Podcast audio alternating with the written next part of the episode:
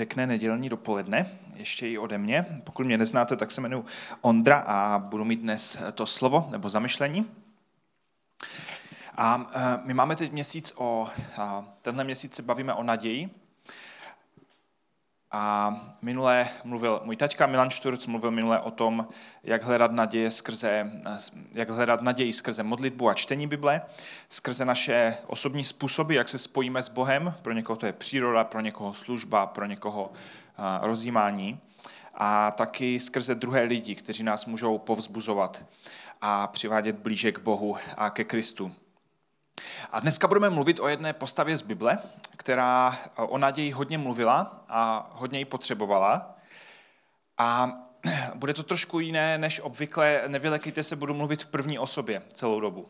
Jo? Takže uh, budu mluvit v první osobě, budu mluvit o apoštolu Pavlovi, takže budu říkat jako, že já jsem apoštol Pavel, než bych byl jeho inkarnací, ale uh, budu mluvit to, touhle formou.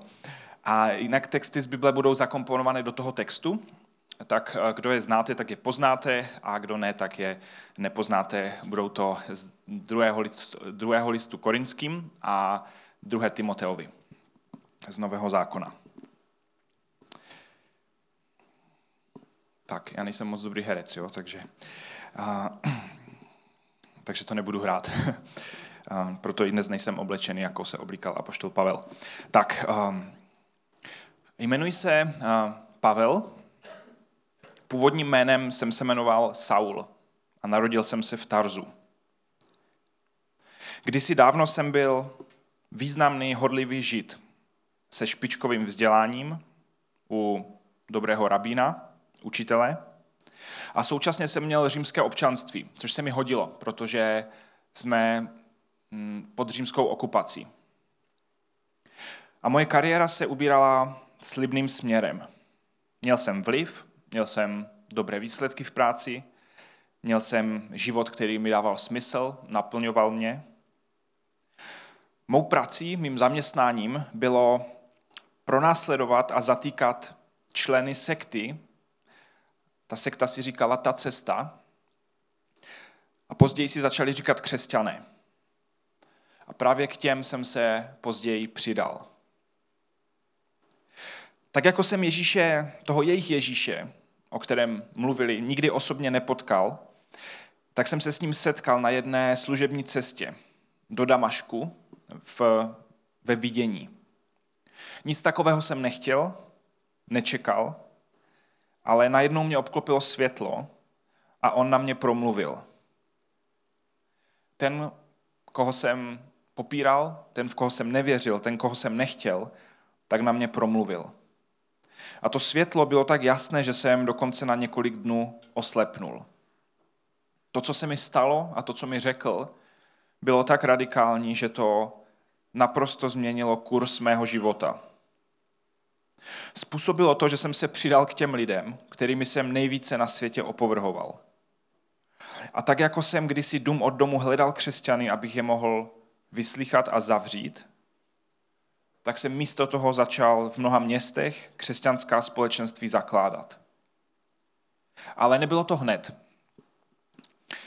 Po své konverzi, proměně jsem navštívil Damašek, potom jsem jel na výlet do Arábie, potom jsem navštívil Jeruzalém a potom jsem na několik let odešel, zmizel. Potřeboval jsem se vnitřně připravit na úkol, který mě čekal, na novou v uvozovkách kariéru, která mě čekala. Na úkol nést poselství o Ježíši Kristu, o jeho smrti a o jeho vzkříšení Židům a nejen jim po celé Malé Ázii.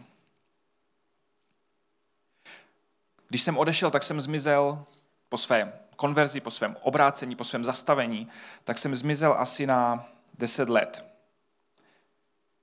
a nebylo o mě vidu ani slechu. A kde jsem byl, to je moje věc. To vám nepovím, o tom jsem nikomu nepsal. Možná jsem byl ve Španělsku, možná jsem byl ve východní Asii, na suši, kdo ví.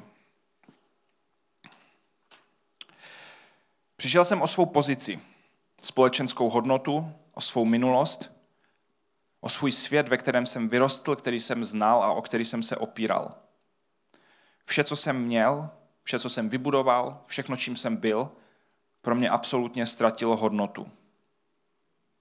A pak po těch deseti letech jsem se vrátil do své vlasti mezi Židy a vydal jsem se na to nové životní poslání. Zakládat církve, povzbuzovat církve a šířit křesťanství, bude-li to potřeba až na smrt. Lidé mě často mají za nějakého duchovního nebo náboženského učitele, ale blízká mi byla i politika, filozofie, sociologie, různé kultury, poznávání nových kultur. Za svůj život jsem diskutoval s politiky a státníky, jak komunálními, tak národními. Argumentoval jsem s filozofy, s epikurejci a stojky. Přibližoval jsem křesťanské poselství chudým i bohatým, otrokům i svobodným, náboženským lidem, židům i pohanům. Všem jsem se chtěl stát vším, abych získal pro tu naději, kterou jsem objevil, alespoň některé. Napsal jsem taky podstatnou část Nového zákona, a to se řada mých dopisů ani nedochovala, jinak by byl Nový zákon mnohem delší. Služba na začátku mé práce, na začátku mé nové kariéry byla docela pozitivní. Začal jsem v Efezu, tam jsem založil svou první církev a to se docela dařilo. Lidé tu naději o Ježíši přijímali, děli se zázraky, Bůh potvrzoval, že je s námi. A církev v Efezu pak založila několik dalších, kterým jsem pomáhal růst a být zdravějšími církvemi. Brzy ale začaly být věci těžší a náročnější. Křesťanství mělo své odpůrce, tak jako jsem já, já kdysi jedním z nich byl. A křesťanství mělo i své zrádce, své manipulátory, plus cestování bylo nebezpečné, celý svět okolo byl nebezpečný. Po nějakém čase jsem byl v Korintu, tam to bylo náročné, odmítali mě. Moc zázraku se už nedělo, celé to bylo těžší, šířili se o mě lží, pomluvy, dezinformace. Pak Galácie, tam se církev asi úplně zbláznila. Nevšude se dařilo tak dobře, jak na začátku v Efezu. Ale asi možná ještě těžší, než diskutovat s pohany, bylo vysvětlovat našim vlastním lidem, židům, že se celý svět netočí jen kolem nich a jejich kultury a jejich zvyků. Naši lidi židé měli vždy problém pochopit, že to, co dostali od Boha, tak mají právě proto, aby to mohli sdílet dál. A někdy jsme se dokonce nezhodli ani s Ježíšovými apoštoly, s 12 učedníky, kteří měli to štěstí, že ho mohli znát osobně, že Ježíše mohli znát osobně, když byl tady na zemi, na rozdíl ode mne. Nicméně, když už se ptáte, tak můj život byl plný utrpení, ale současně plný radosti a plný naděje. Konec konců tak vypadá Boží království, tak vypadá Ježíšova říše, kterou tady přišel nastolit. Království trpící lásky, tak jako trpěl on. Troufám si říct, že v porovnání s dalšími apoštoly, evangelisty, že jsem pracoval mnohem víc než oni. Ve vězení jsem byl častěji. Nesčetněkrát jsem byl byt znovu a znovu na Prahu smrti. Pětkrát jsem od Židů, od těch Židů, kterým jsem přišel přinést tu naději o Ježíši, jsem dostal 39 ran byčem. Třikrát jsem byl byt holemi, jednou jsem byl kamenován, třikrát jsem stroskotal, noc a den jsem vydržel na širém moři. Stále na cestách, ohrožován řekami, lupiči, svými rodáky, pohany, ohrožován ve městě, na poušti, na moři, ohrožován mezi falešnými bratry. Tolik dřiny a vyčerpání, tolik bezesných nocí. Vím, co je hlad, žízeň a časté půsty. Vím, co je chlad a nahota. A kromě toho ještě na mě denně doléhá starost o všechny církve. A jestli můžu být osobní, tak poslední velké soužení na mě a moje spolupracovníky dolehlo eh, v Ázii. Dolehlo to na nás nadmíru těžce, nad naši sílu. Takže jsme si zoufali, až jsme i pochybovali o svém životě. Sami v sobě jsme však měli ten rozsudek smrti, abychom nespolehali na sebe, ale na Boha, který křísí mrtvé. On nás vysvobodil z takového nebezpečí smrti a ještě vysvobodí. V něho jsme složili svou naději, že ještě znovu vysvobodí. A když i vy nám budete pomáhat modlitbou, aby za nás mnozí děkovali kvůli daru milosti, kterého se nám dostalo skrze přímluvy mnohých. A skrze to nás bude Bůh dál zachraňovat. Možná si říkáte, jestli si v tom všem utrpení libuji? Rozhodně ne, ani trochu. Ale jako nástroj Ježíše Krista a jeho trpící lásky jsem na sebe přijal to, že jsem ochoten unést nebezpečí a utrpení jako přirozený následek toho, pro co jsem se rozhodl žít. Konec konců, pokud náš pohled na Boha, naše teologie, naše víra nepřináší naději v těch nejtěžších časech a v utrpení, tak k čemu je vlastně ta víra dobrá? Pokud nám naše vnímání Boha přináší naději, jen když se daří dobře, v čem to je jedinečné? K čemu to je dobré? Naději přece potřebujeme právě, když se nám daří nejhůř. Proč jsem, ale, proč jsem ale ochoten podstupovat to utrpení? Protože ho Ježíš podstoupil kvůli mně. A navíc tyhle utrpení nejsou srovnatelná se slávou, která se má jednou na nás zjevit. Ve svých dopisech, epištolách jsem psal církvím o tom, že s Ježíšovou smrtí a vzkříšením se přece něco změnilo na podstatě světa. Něco hluboko pod tím, co vidíme kolem nás v naší každodenní rutině, v našich každodenních životech. Najednou tady přišla naděje pro každého člověka a dokonce i pro mne.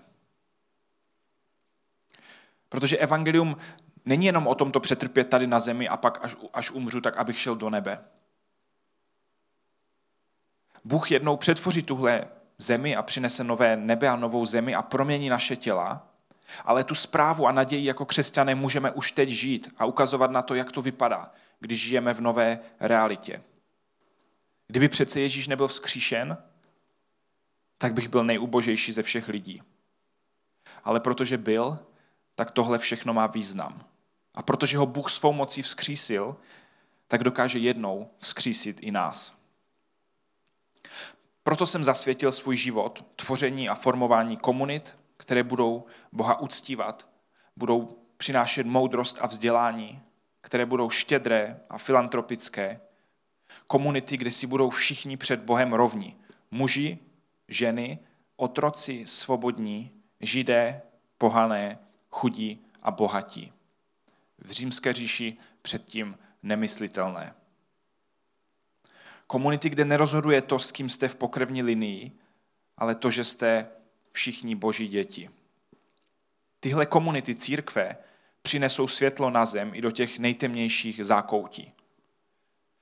Křesťané totiž nejsou nějací lepší lidé, nejsou to nějaké lepší komunity s nějakým lepším koníčkem, ale je to úplně nový druh společenství lidí, kteří přináší nové, svěží, vřelé lidství a novou realitu do společnosti. Protože jsou proměňováni do božího obrazu a ten směle odrážejí. Ne, že by ty církve neměly svoje problémy, ale právě proto jsem jim zasvětil svůj život, aby mohli více a více odrážet boží obraz. Pracoval jsem vždy tvrdě. Někdy jsem si vydělával na sebe sám, někdy mě podporovala církev. Byl jsem vždy k dispozici lidem a právě to mi často trhalo srdce, když jsem viděl, jak se někteří mý blízcí vzdalují od naděje, kterou v Kristu získali a jdou proti tomu a ještě někdy vystupují proti mně. Kvůli vlastní píše, vlastnímu egu. Možná je to taky proto, že jsem vždy jasně konfrontoval jakékoliv učení nebo chování, které se vzdálilo od toho, co nám přenechal Ježíš. Vždy mi ale záleželo na svatosti církve, na svatosti, čistotě a taky jednotě, kterou je tak těžké zachovat přes všechny rozepře, nedorozumění, antipatie a konflikty. Navzdory kritice mých odpůrců jsem byl vždy věrný a loajální Bohu Izraele a snažil jsem se pomoci Židům a pohanům ke společné jednotě, aby nový Izrael, církev, naplnil svůj smysl a přinesl naději všem národům. Naději o Kristu. Možná ale nejvíc ze všeho mě bolí, že moje pokrevní rodina, moji blízcí nepřijali Ježíše a naději od něj. Modlil jsem se za ně. Raději bych si s nimi vyměnil místo, kdyby to šlo. Raději bych se vzdal věčnosti s Bohem výměnou za to, že oni ji budou moct mít.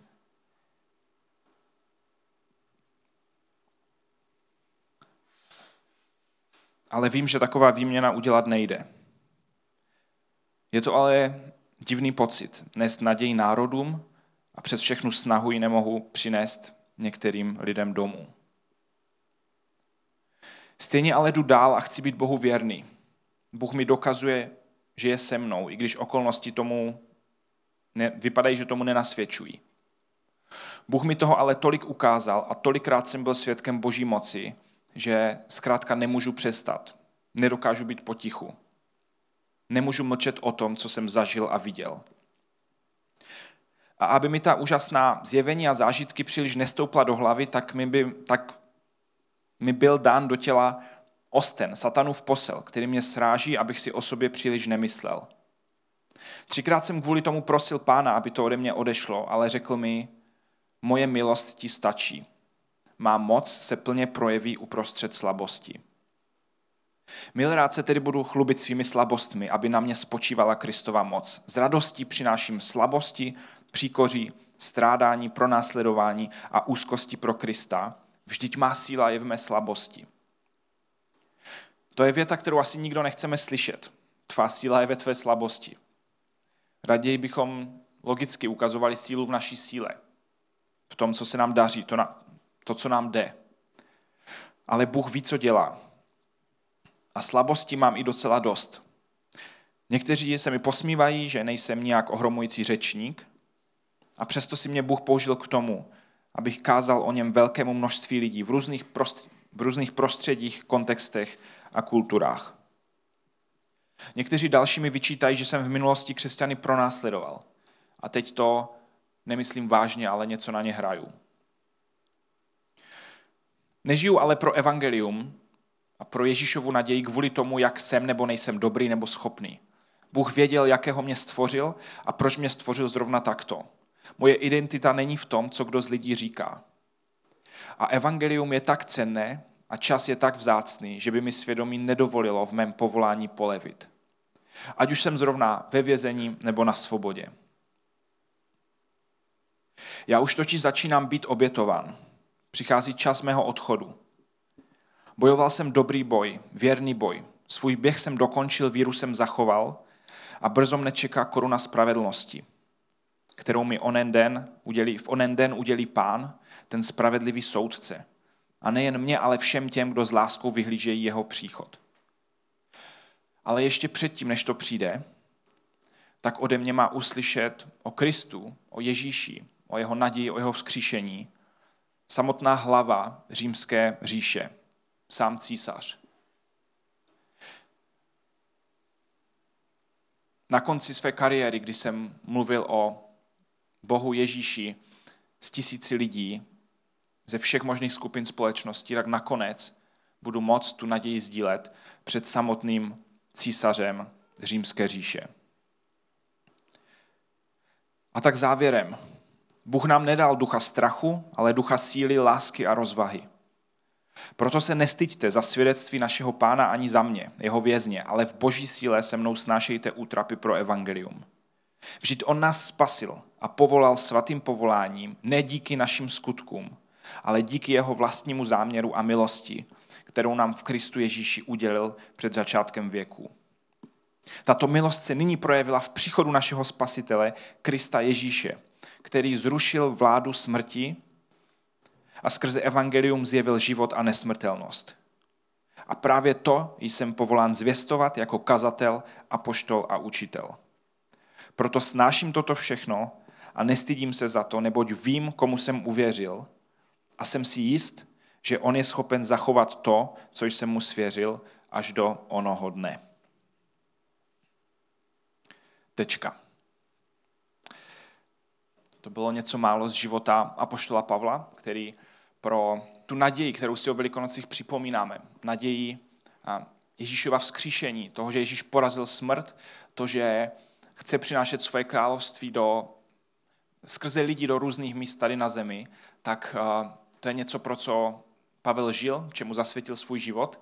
A přestože se s Ježíšem nikdy nesetkal osobně fyzicky, tak když se s ním setkal v tom vidění, tak to změnil jeho život a my můžeme dneska mít požehnání z toho, co, co všechno napsal a, a jak pomohl výrazně křesťanství šířit a založit první církve.